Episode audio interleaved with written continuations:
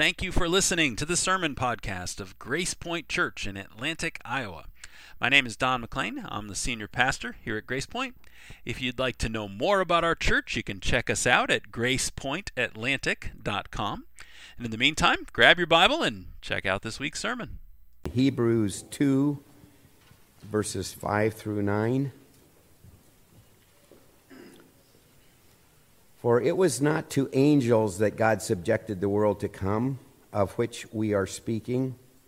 It has been testified somewhere. What is man that you are mindful of him? Or the Son of Man that you care for him? You made him a little lower than the angels, and you crowned him with glory and honor, putting everything in subjection under his feet. Now, in putting everything in subjection to him, he left nothing outside his control. At present, we do not yet see everything in subjection to him. But we see him who for a little while was made lower than the angels, namely Jesus, crowned with glory and honor because of the suffering of death, so that by the grace of God he might taste death for everyone. Here ends the reading of the word.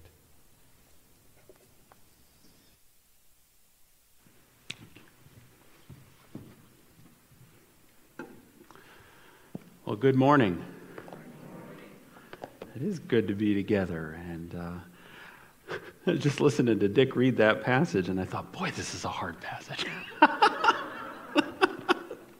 yeah, so uh, we're going to pray for the Lord's help with this. Do be praying for the young men, and John prayed for them before, who are up at uh, our denomination's um, middle school retreat, Winter Blast it's called. They're up at Hidden Acres. Pastor Andrew is up there with one of our, excuse me, longtime volunteers. Devin Brady is up there with, uh, last count I saw was four. Is it four? Awesome, four. Four young men who, uh, who are up there, and uh, it's always a great retreat. So pray for them as they're finishing up this morning, coming back for the next few days too.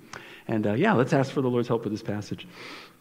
Lord, we thank you so much for how you are working in and through us. Uh, thank you for the, the crew up at uh, Hidden Acres this weekend, and uh, just love that retreat and, and uh, the commitment of, of those who, who went up with those young men. We pray that you will bless them and uh, use the investment they've made of, of time and of a weekend, both the students and the, and the uh, leaders of a, of a whole weekend just to given over to their relationship with the Lord and with each other. And uh, we just ask you to bless them and uh, draw them closer to Jesus as a result of this. And uh, Lord, we would ask the same for ourselves as we look at this passage this morning. We pray that you will help us to understand, give us uh, alert minds and clarity. Help me, Lord, to be as clear as I'm capable of being, and then some by the help of your Holy Spirit, so that we can understand uh, this really important uh, teaching in here this morning about, about our Savior Jesus and what he's done for us. And so uh, we look to you now. We pray for your help, and we pray for uh, your Holy Spirit to apply this to our lives. It's in Jesus' name we pray.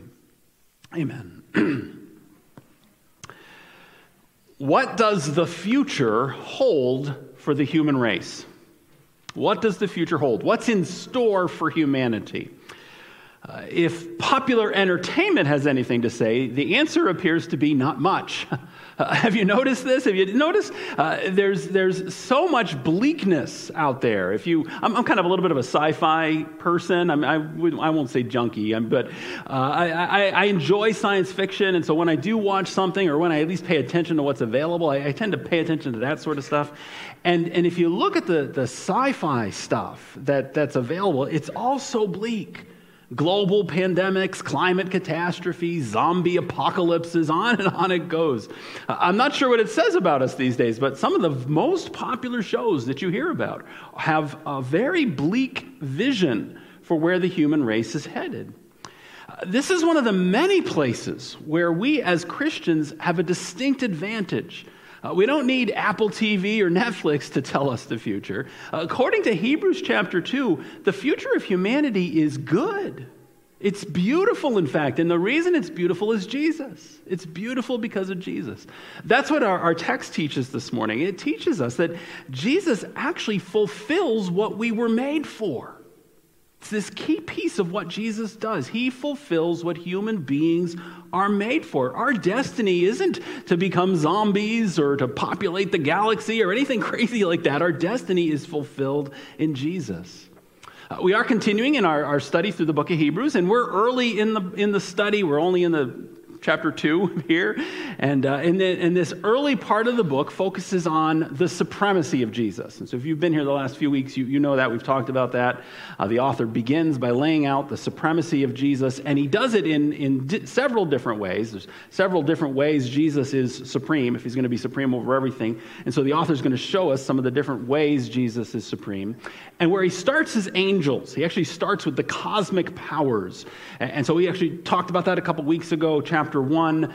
Uh, once you get done with the introduction, the main point of chapter 1 is that Jesus is greater than the angelic powers, and therefore he's greater than any and all cosmic powers that might exist. Uh, and so that's chapter 1. Chapter 2 actually is going to continue this argument. The author's not done yet with, with this focus on the angels, but he does change his, the angle of his argument. And so, chapter 1 says Jesus is greater than the angels because of his deity. And so, chapter one focuses on his relationship to the Father. Jesus is God, and therefore Jesus is greater than the angels because God made the angels. We're still talking about angels now, but now the, the focus moves to the humanity of Jesus. And that's really what we're looking at. We had that, that warning section last week that we looked at, but now the author comes back to his argument about angels. And for the rest of chapter 2, he's going to argue that Jesus is greater than the angels, not just because he's God, but also because he's human. His humanity makes him greater than the angels, too. And so uh, we're going to actually, look, that's what we're talking about this week and next week. I want to take two weeks to look at this part, and it'll get us to the rest of chapter 2. And uh, next week, we'll look at verses 10 through 18. And as I look at this section, uh, next week's passage is the more obviously practical part, because there's a whole bunch of benefits in verses 10 through 18. Benefits that accrue to us, benefits that we enjoy because of the humanity of Jesus. But first, we need to lay the foundation, and that's what today's passage does. And so we're going to focus on just this specific way in which Jesus fulfills our purpose. So, so you have human beings, God made us for a purpose. That's what the author is going to argue here. We're going to see how we utterly failed at that purpose. And so Jesus in the incarnation and in his obedience and in everything he did for us, Jesus fulfills that purpose for us. That's really what we're talking about today. So, uh, we're going to do this in three parts. I'm just going to follow the author's outline here. We're going to talk first about uh, a, a limit that angels have. So we're going to talk about the, we'll start with the limit of angels. Then we'll talk about the dignity of human beings. And then we'll talk about, it'll all culminate with the humanity of Jesus Christ. So we have the limit of angels, dignity of humans, humanity of Christ. Let's get into it. So we'll start with the angels. And specifically, we've already said quite a bit about angels already in this book, but now there's something uh, else that we're told in verse 5, and it's that the angels are limited. There is a limit set on the angels, and, and, uh, and that also makes Jesus greater than them, because Jesus is not limited in this way that the angels are. So, verse 5 For it was not to angels that God subjected the world to come of which we are speaking. It was not to angels that God subjected the world to come, of which we are speaking. So the angels, the angelic forces, as powerful as they are, are limited. And the limit comes what's the limit? The limit is that they have authority now, but they will not have authority in the future. That's what verse 5 says. They've got authority now, that's assumed, but they will not have authority in the future. And to understand this, to understand the context, the assumption the author makes in verse 5, we got to talk about angels for a, f- a few minutes here. And the, the thing to know about angels as we think about them biblically is that they do have authority. They actually have significant authority, both the good ones and the bad ones. Angels have authority. That is the, the assumption of verse 5. If you're going to say they don't have authority in the world to come, which we'll get to in a minute, the assumption of that is that they do have authority now. The present world is subject to angels. This is seen in Scripture. Now, you might scratch your head at first and say, Really? Do they? But yes, they do. Uh, think, for example, the book of Job, one of the earliest written books in the Bible. The book of Job, uh, we're not going to turn to Job, but many people have, most of us, if we've read any part of Job, we've read the first two chapters because that's the part that's, that's narrative and it's the easiest to read. So hopefully this is familiar, or you could write it down and go read it later. But, but Job opens up with this scene in the heavenly court. And we, we read in the, in the first few verses that, that Satan comes from the earth into heaven. And he just strolls in. He just comes into the heavenly court. And we're told that he was going to and fro upon the earth, walking up and down upon it. Sounds a little bit like an inspection. Right? Sounds like a guy look, checking out the, the things that he's in charge of. And then the, the, as the story unfolds, it sure sounds that way because there's this exchange. There's an exchange between Satan and God. And, and basically, what you have is Satan asks for permission to test this righteous man named Job. I want to test Job, he says, and God lets him. God allows Satan to test Job. So we learn a couple of really basic facts about angels from, from the opening chapters of Job. We learn that Satan has authority on this earth.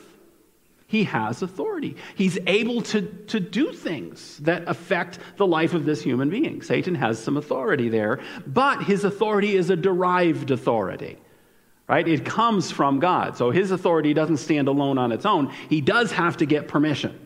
He can't do anything to Job without permission of God. So Satan is under God's authority, but he has authority. Right? And so there's this, this in the present world, and, and angels are not um, all powerful, they're not sovereign. Only God is sovereign, only God is all powerful, but they do have authority. Both, and, and in this case, it's, it's bad angels we're talking about in the example of Job. Uh, you'll see this principle in Daniel. The book of Daniel is another one where it's relatively easy to show. Uh, Daniel chapter 10, Daniel chapter 12, there's two different prophecies, and, and the narrative that presents the prophecies, prophecies uh, you, we read about these princes, princes of different nations. And at first you think, okay, are these human rulers? And then you keep reading and you realize, no, these aren't human rulers, these are angelic powers. Right? So the prince over Persia, the prince over God's people, we're told about those two specifically. And so again, you have uh, angels with authority that they're exercising in the, in the spiritual realm that affects the physical realm, both good ones and bad ones. Angels have uh, a measure of authority, you see in the book of Daniel. And then we even see this principle at work in the New Testament. Right? You see this working, in, and, and you'll, you'll see it in the power encounters between Jesus and demons, where he always comes out. But those demons are, are influencing things. Uh, but maybe the clearest place where you see the power and the authority they have is actually in the temptation of Jesus. You actually see it there. Uh, Matthew chapter 4, for, for instance, Matthew chapter 4, verse 8. it's the, in Matthew, it's the third temptation that's presented to Jesus. We read that the devil took Jesus to a very high mountain and showed him all the kingdoms of the world and their glory. And he, the devil, said to him, Jesus, All these kingdoms I will give you if you will fall down and worship me. Do you remember how Jesus responds? He doesn't say, You can't do that. Right? He doesn't say, Oh, no, you can't do that, Satan. He doesn't like laugh in his face and say, You know, you can't do that. No, instead, Jesus simply reminds Satan that worship belongs to God, not to you. But he doesn't dispute the claim that Satan makes. And in fact, if Satan didn't have some measure of authority over the nations of the earth, it wouldn't have been a temptation. Right? It wouldn't be a temptation at all if he didn't have some ability to, to, you know, to, to, to, to do what he said he was going to do. And so, even the temptation of Jesus, even that New Testament passage, shows us that in the present world, angels, good and bad, have some uh, influence or authority. But here's the key to our text. All that's background information to understand what, what verse 5 is saying, because verse 5 says that's, that's just a temporary thing. That state of affairs is not going to last forever. The angels will not have authority, and what does he say? In the world to come. It is not to angels that God subjected the world to come. So the present world is subjected to them in, in measure, all under God's sovereignty, but in the world to come, they'll have no place at all. What is the world to come? What's he talking about? Well, I think the answer is the, the best way to understand that is to understand it as the kingdom of God. And so we're actually already living in it partly. Which is why demons are more limited now than they were under the pre Christ era, before Jesus uh, died and rose from the dead. Uh, they're, they're actually limited now in a way that they weren't then. And so Jesus comes and he announces the kingdom of God, he, you know, his kingdom, that's the world to come. He starts it, he inaugurates it, and then it takes a big leap forward when he rises from the dead, and then it'll be brought to its fullness, its final completion, when Jesus returns. And so the world to come, it's all the, you reach all the way out, it's when Jesus comes back. Then, then, then the angels will be done. And that's actually the point that verse 5 makes. It's kind of a, takes a little while to explain it, but uh, the, the, angels won't have a part in that. And if you read in, book of, in the book of Revelation, the evil ones are cast into the throne, into the lake of fire. Nothing left of them, nothing, nothing more for them to do. Uh, we actually, at least as near as I can tell, we don't know what happens to the good ones. Uh, I, am sure they continue on, but uh, it's uh, not sure what they'll do in forever, uh, but they won't govern. The angels will not govern God's creation. They will not have that authority anymore. It's not to angels, verse 5 says. It's not to angels that the world to come is subjected. It's not subjected to angels. So, verse 5, we, we start with just a little bit of a review, really. If you think, well, what, how does any of this matter to me? Why does this matter in my life today? Well, it's, this, it's actually very much what we talked about in chapter 1. Uh, if, if angels are that much inferior to Jesus, if Jesus is greater than them, don't, don't spend too much time focusing on angels. I really I think that is one of the messages we're supposed to take away from Hebrews chapter 1. If there's any um, remnant of uh, of a, excuse me, a paganism in us that wants to put any created creature up alongside of Jesus, uh, Hebrews 1 and 2 says, Don't you dare.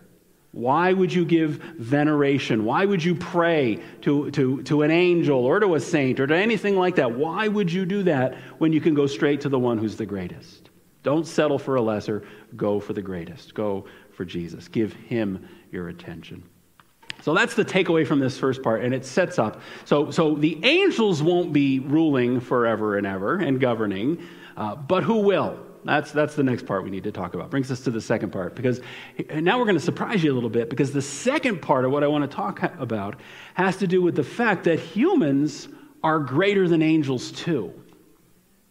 So Jesus is greater than angels. We've established that back when we talked about his deity. But here's the thing when Jesus became a human, he wasn't given anything up as far as his greatness greatness to humans goes. Or, excuse me, great, great, greaterness, greaterness than, than angels. So, so let me show you what I mean. Uh, and to do that, we need to talk about the dignity of humans, right? So we're going to talk about the dignity of, of human beings now. And that's this quote in, in your Bible. So if you go ahead and look at uh, Hebrews 2, before I read verses 6, 7, and 8 again, uh, let me just tell you where this comes from. So let me situate this in context. Uh, the author is going to say it's testified somewhere. It's not because he's forgotten where. It's just he knows his readers will recognize it. It's one of the it's one of the psalms. It's actually one of the earliest psalms. It's Psalm eight. Uh, Psalm 8, so it's early on in the Psalter. Psalm 8 is written by David. It was written by King David and it focuses it's really it's a praise song. If you look at psalm 8 and you're welcome to do so psalm 8 is uh, it's got nine verses so it's relatively short and it is a praise song focused on god. It is a praise song about the majesty of god and so this is the one we actually have a it's a little older now but there's a chorus that's based on psalm 8 oh lord oh lord how majestic is your name uh, in all the earth. That's psalm 8 it begins with those words and it ends with the same way O Lord, our, our Lord, how majestic is your name in all the earth. And so Psalm 8 is a praise song. But in the middle of that praise song, there is a meditation on the dignity of human beings. The dignity of human beings. That's the part Hebrews quotes. Hebrews isn't going to focus on the praise part, it's going to focus on the dignity of human beings. So now let me read it to you. This is, uh, so it, it's very much lines up with Psalm 8, verses 4 through 6. I'm going to read from Hebrews. It has been testified somewhere. What is man that you are mindful of him, or the Son of Man that you care for him? You made him for a little while lower than the angels. You have crowned him with glory and honor, putting everything in subjection under his feet. So we'll stop there one of the trickiest parts of interpreting uh, this part of Hebrews, the part in front of us this morning, is figuring out who the author is referring to and when he is referring to, to that person. Um, starting with the quote, right? So I just told you that the psalm, in its original context, Psalm 8 is, he's talking about human beings in that middle part. And it's very clear he's talking about human beings in that middle part. Uh, you know, David is, is reflecting on humanity and he's just blown away that God cares about us. That, that's what's going on in Psalm 8. But the question, the hard part for interpretation for us, is whether the author of Hebrews is following David, if he's also talking about human beings, or does he switch it and talk about, start talking about Jesus, or is he somehow talking about both? Right? So when we read this, uh, what is man that you're mindful of him? The Son of Man. Now, wait a minute. We recognize that from the Gospels, but it's also a term for humans. So, Son of Man. Is he talking about Jesus or is he still just talking about the human race? Uh, that you care for him. You made him. What? Which him? Are we talking about humans still, or are we talking about Jesus? You made him a little lower than the angels. Uh, and then we're going to have the same issue as we get into the rest of verse 8 when we get out of the quote and we read the rest of the verse 8 in a minute, it's going to be the same issue. Who are we talking about? So, uh, I spent some time with this this week. I'll tell you what I think. I'm sure I could find you some commentaries that would disagree with me. But uh, as I read this, I-, I think that the author of Hebrews is talking primarily about human beings. He is focusing still. He's following David. He's using the text the way the text is originally intended to talk about the dignity of human beings. So, so, so it's focused on humans. What, is, what are humans? What is mankind that you're mindful of him, or the Son of Man, mankind that you care for him? You made mankind, humankind, for a little while lower than the angels. He's talking about people, but as we're going to see, it's talking about people fulfilled in Jesus Christ. Jesus is the one who fulfills what this says about human beings. That's where the author's going with his point. So, in its original context, like I say, in its original context, it's a praise song. David is praising God. You made the heavens, you made the stars. And then David turns and he looks around. Maybe he probably even looks in the mirror and he says, What are you doing caring about us? That's, that's what is man? What are we? Look at that. What are we? That you are mindful of us, he says. What is man? Eh, eh, but it's not just that God's mindful. It's not that he, it's not just that he pays attention to us like some cute little pet. No, not only do you, you care about us, but you've bestowed upon us, the psalm says, an extraordinary dignity. You made us for a little while lower than the angels. And you could, it's a little bit of a translation issue there because it, could also be rendered as you've made him a, a little lower than the angels. The sense of it's going to come the same either way because the idea is that for a, a short time, we're just below the angels, but it's only for a short time. And so, if it's only for a short time that we're lower than the angels, follow the logic. There will come a time when we're higher than the angels. So we're lower than the angels now. They can come and go. We can't. We're, we're bound by time. They have authority over kingdoms. We're lucky if we can get the house clean. I, it's, it's, there, there's a sense in which we're lower than them now, but that is not the permanent state of affairs. For a little while, we are lower than the angels. And that fits very well with, with uh, so, so you've crowned us with this extraordinary dignity, which is how it continues. You have crowned him I don't think we're talking about Jesus yet. Not only Jesus. You've crowned humankind, men and women alike, with glory and honor and put everything in subjection under mankind's feet. That's Psalm 8 and it's Hebrews, it's Hebrews 6. It's both. Excuse me, Hebrews 2. I want to give you two words. Two words to, to think about when you think about the future of humanity. So I go back to where I started. You know, are we destined to be um, fungus-filled zombies? Like there's you know some new show that's out now where that's kind of the basic p- premise. I don't know if the, all of us or the last of us, something like that. Uh, that our destiny? are we headed for something like that? No. Two words: exaltation and dominion. Exaltation and dominion. According to Psalm 8, according to Hebrews 2, that's what we're made for. That's the destiny of human beings exaltation and dominion. This goes all the way back to Genesis. It's all the way back. This is what we were made for. I, I, David's inspired by the Holy Spirit when he writes Psalm 8, but he may well have been meditating on what was already in Scripture. Genesis chapter 1, verse 26.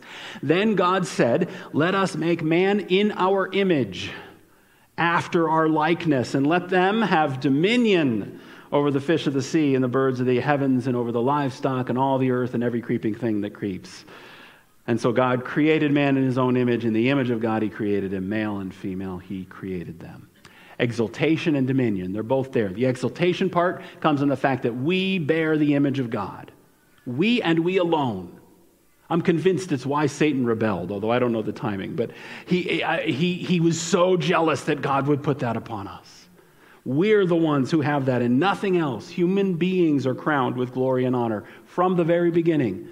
There's no better crown than the, glory, the glorious image of God. And that's what he gives upon us. Uh, the dominion part comes in, we call it the creation mandate, comes straight from those two verses. Uh, from the very beginning, human beings, man and woman together, were given dominion over the creation. Not to abuse it or ravage it or any of that, but to cultivate it, care for it, work it, shape it, even improve it. That's the creative piece. We're even uh, appointed here to improve upon it, right? So you build a bridge or a road or something like that. That's part of the creation mandate, too.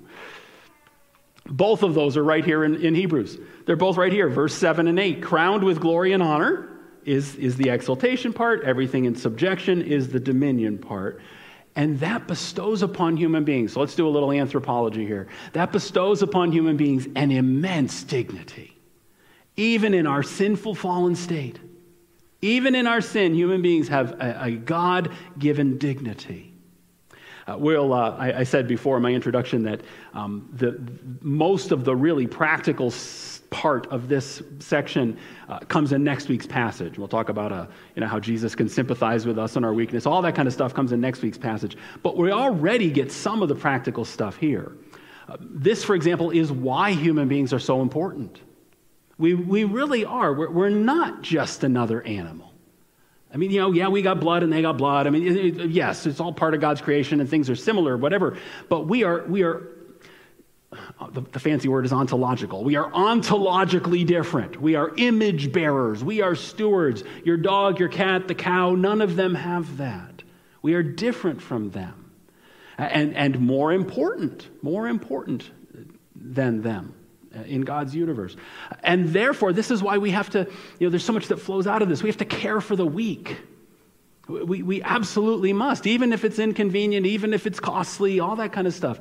Uh, the unborn, the elderly, dis- the disabled, the sick, the poor, the oppressed. Every human being, because of this doctrine, every human being has inherent value because every human being is created in the image of God. Uh, and that's why we uh, Christians have to uh, reject, and not just reject, but lead the way in rejecting uh, things like racism and, and sexism and classism. Uh, yeah, I know those things get twisted a little bit and abused with political agendas, but fundamentally, those are rejecting those things is, is Christian. Those human beings are, are created in God's image. This is why we reject pornography, for example or, or prostitution or any of that, any, any of those sex related sins. Uh, sex related sins debase people. They debase people who are made in God's image. Right? It turns human beings who bear his image, it turns them into consumable objects. That, that's what's wrong with that stuff. It's, it's not kind of some kill the fun sort of a mentality. No. Uh, this is why Christians reject uh, the culture of violence. Right, this, is a, this is a hard one because it so dominates our world, but we need to guard ourselves. We need to guard, uh, for example, what we look at for entertainment. Right? If we watch a show where 100 people get killed in 48 minutes, uh, what is that saying about how we think about human beings? Right? What, what is that saying? Even if they're just fictional human beings, right? What, what is it? What are we allowing to seep into our own souls in terms of how we, we look at our fellow people? Funny, it feels like a very theoretical doctrine when you start talking about the dignity of humans, but, but when you press on it just a little bit, all sorts of practical things come out. It really is this, this important thing. And so that's what we were made for. God uh, created us for a great purpose. He created us uh, for exaltation and for dominion. And understanding that, we, we need all of that to understand the third part, because first we have to know what God made us for. Now we can appreciate what God did for us in Christ. And so now we get to talk about the humanity of Jesus. That brings us to the humanity of Christ. And the key to this third, third part is, is here's what the author wants us to see. He wants us to see that Jesus fulfills what we were made for. He fulfills it. We were failing quite miserably, left to our own devices, right? All the way back to Genesis chapter 3. We've been failing at it all along. And so Jesus came and did it for us. God the Son came and did did what we were utterly incapable of doing for ourselves. And this is why his humanity is so important. And again, we'll, we'll explore more why his humanity is important in next week's passage. But, but it starts here. Because Jesus is fully human, he is able to fulfill what humans are made for. Right? He can do, he can, he can accomplish that purpose for us and then assign what his, his success to us is really how it works. He can do that because he's human. If he wasn't human, he couldn't do what humans are supposed to do the quote from Psalm 8. So let's, let's go back to the text. Uh, the, the quote ends in the first line of verse 8. Your Bible will probably break it out this way. So verses uh, 6 through the first part of 8 should probably have it lined up like poetry because it's a quote. Then the author explains his quote. So he wants us, he's going to give us context for understanding what he's saying about the quote. So picking up in the middle of verse 8. Now, in putting everything in subjection to him, and again, we're going to have to decide who he's talking about. Who's the him? Now, in putting everything in subjection to him, he, God, left nothing outside his control. At present, we do not yet see everything in subjection to him. So, first part of verse 8, or the first part of what I just read, so it's the middle of verse 8 technically. Everything means everything. Right? So, the quote said, Verse 8, putting everything in subjection under his feet. Next thing the author says is, by the way, everything means everything. Right now, in putting everything in subjection to mankind, God left nothing outside his control. So I'm here. I've made an interpretive decision. Some would say, and if you've got the ESV Study Bible, I know some of you like that one. There's a note at the bottom that'll tell you that there is a debate at this point. It's, it's, there's a debate at this point. Some would say it switches at this point to Jesus. So now, in putting everything in subjection to Jesus, God left nothing outside of Jesus' control. That is possible. I'm persuaded that the author is actually explaining the psalm, and he's still talking about mankind. So now, in putting everything in subjection to mankind, God left nothing outside his control. So that's God's intent. Back in Genesis 1, when God created men and women, his intent was that men and women would rule over in a, in a benign, under his sovereignty way, uh, reflecting his image, all of that under his lordship, but we would, we would rule, to, to use that word. Uh, everything would be in subjection to humankind. That was God's intent. But then, last part of verse 8, the author acknowledges what you and I know to be true. Right? So he makes a nod to reality, and he says, But at present, we do not see everything in subjection to him. And I think he means mankind there. It, like I say, it, you could apply it to Jesus and we could, we could, we could run the text, we could process it that way. But I think he's acknowledging what we all see. He's acknowledging the fall. Right? So God's intent was that we would uh, have dominion over the creation in this wonderful, beautiful way, living in harmony with God's creation and with each other and reflecting his image. And that was his intent. But Genesis 3 happened. Sin happened and so we who were created for glory and honor, instead we, we, mock, we muck about in shame and disgrace and rejection and rebellion. We were created for dominion, instead we have weakness and war and, and death and disease and disaster and destruction and all the rest of it. Uh, we were created for exaltation and dominion, but if you look around you, it seems like anything but is, is, is what's happening. You sure wouldn't look around and realize and, and conclude that we were created for exaltation and dominion. Enter Jesus of Nazareth. Enter Jesus of Nazareth. Enter the ultimate human, the one who perfectly fulfills what humans were made for. See, this is where we're going now with this next, this next line. We couldn't do it for ourselves, so Jesus came and did it for us picking up in verse 9. I'll actually read the rest of from the middle of verse 8 just to catch the flow. At present, we do not see everything in subjection to mankind, but we see him And now we switch to Jesus. We see him who for a little while was made lower than the angels, namely Jesus. He tells us explicitly it's namely Jesus, crowned with glory and honor because of the suffering of death, so that by the grace of God he might taste death for everyone. So at present, we do not see everything in subjection to human beings, but we see Jesus. We see him. And, and, the Jesus we see, look at how he describes Jesus here, the connections he makes. The Jesus we see is human. So he, he left, he's leaving behind the, the deity stuff that we talked about in chapter one. Now his description is, is it's the same description used in Psalm 8 to talk about human beings. We see him, verse 9, for a little while made lower than the angels, namely Jesus. So, chapter one, Jesus is fully God, but chapter two, Jesus is fully human. It's the same language used to describe him that's used to describe, to describe us. Again, it's not the only place in Scripture you can you need to you need to backfill from other passages to get the whole doctrine of the incarnation, but that's what you have there. You have the doctrine of, of the incarnation, fully God, fully human. Uh, we talked about the dignity of humans in, in the second point. Uh, this uh, this is the ultimate affirmation of that. Right? How do we know God values human beings? Well, he became one. He didn't need to. He sure didn't need to, but he, he chose to affirm his own image stamped upon us by becoming one of us. And that was just the beginning. That was just the beginning of what he did, because not only did he become one of us, he also died for us. The author has to go there. You, you can't talk about the one without the other if you're going to talk about what Jesus did for us. And so he moves from, from incarnation to crucifixion.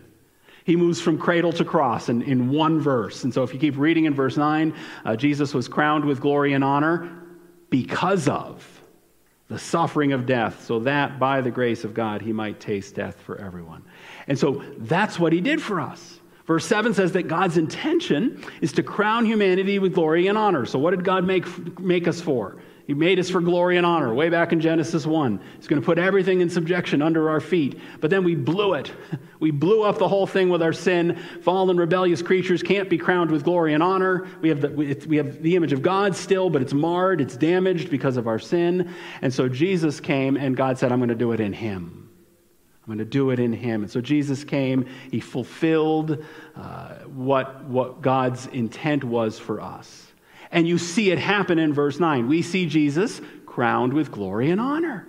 Right? There's the fulfillment. There's, there's the exaltation. And we actually already talked about the dominion back in chapter 1. Remember, Jesus is king over everything. So we've, we've got Jesus. Here we are, kind of, we're not even done with chapter 2 yet. And we see him fully achieving what human beings were created for all the way back at the beginning. We are created for exaltation. Well, he's exalted. He, fully human, is, is exalted, and he's given full dominion. So Jesus fulfills them both. And here's the best part for us uh, uh, you know, at least here's the best part, at least in terms of how it affects believers. The best part is that he now shares all of that with us. And it's, it's the doctrine of union with Christ. If you are in Christ, you are, if, if you are born again, you are in him. You become, he is, he is in us and we are in him. We abide in him and he abides in us. Uh, he, and so he shares what is given to him and what he has achieved, he, he gives to his people. And so he shares it with us. Not in the sense, you got to be careful with this doctrine. It's not saying that we have the same status as Jesus. It's not saying that we're equal to Jesus. That's certainly not the teaching of Scripture. But he shares his exaltation and his dominion by making us his people. And so our core identity, our core identity. We all have lots of identities. We're husbands and fathers and mothers and, and daughters and sisters, and we have different jobs, and we have you know, all these different identities, but our core identity, the thing that most makes us who we are, is that is now defined by our relationship with Jesus Christ. That's what defines us. And so all these things that are for Jesus, uh, you know, there, there might be some exceptions we could talk about, but so many of the things that Jesus has achieved and that are given to him are now shared with his people. And so you get a verse like Revelation 321. I mean, the book of Revelation, right? And Jesus is talking. It's one of the letters to the churches. He says, To the one who is victorious, I will give the right to sit with me on my throne, just as I was victorious and sat down with my Father on his throne. Dominion, right? He's given dominion. And he says, Come on up here, my children. And I have no idea what that'll look like, right? You know, Bible teaches in the millennial kingdom, believers will reign. That's, an, that's, that's the uh, overflow of this doctrine. Right? It's dominion. That, that what we were made for will, will happen. Uh, you get a passage like 2 Timothy 2.11. Uh, Paul writes, Here is a trustworthy saying. If we died with him, we will live with him. Right? There's your, I am crucified with Christ, and therefore I no longer live, but Christ lives in me. Galatians 2.20. Uh, if we died with him, we will live with him. If we endure, we will reign with him, Paul says. And so if Jesus is exalted, we are exalted, not in and of ourselves, but in him. If Jesus has dominion, then we have dominion. Again, not in and of ourselves, but because of him, because we're in him. And so Jesus does it. Jesus does it. He fulfills what we're made for. We couldn't do it. So he did it for us. And here's the part we have to always remember we have to always remember that it all comes back to the cross. Without the cross, none of what we've talked about, especially the last third of it, uh, none of it works. None of it works without the cross. Uh, verse 9 says that. Jesus was crowned with glory and honor because of the suffering of death. So, so he's, he, he, um, in the incarnation, he takes on the, humanity and has that original dignity. But I think verse 9 takes us beyond that to his achievement of it. And so he's crowned with glory and honor. What did Jesus do to fulfill what we were intended for? He died. Right? He, he's crowned with glory and honor because of the suffering of death, so that by the grace of God, he might test, taste death for everyone. And we're going to piggyback off of that for next week's passage, but we'll stop here. That's why this is possible. He died in our place. He, he took our place. He took our penalty. He took our sin, paid its just penalty, and rendered it, it, it, it, it done. Right? It's done. It's paid. And then exchange, in exchange, what does he give his people? He gives us grace upon grace upon grace. And the, and the author mentions that grace there in verse 9. It's by his grace. And so we have forgiveness. We have freedom. We have eternal life. We have hope and joy and peace and the mercy of a clear conscience, right? We, we are free from, from those past sins. And someday in the world to come, even this, even the exaltation and dominion, all because of the cross. All because of the cross of Jesus Christ.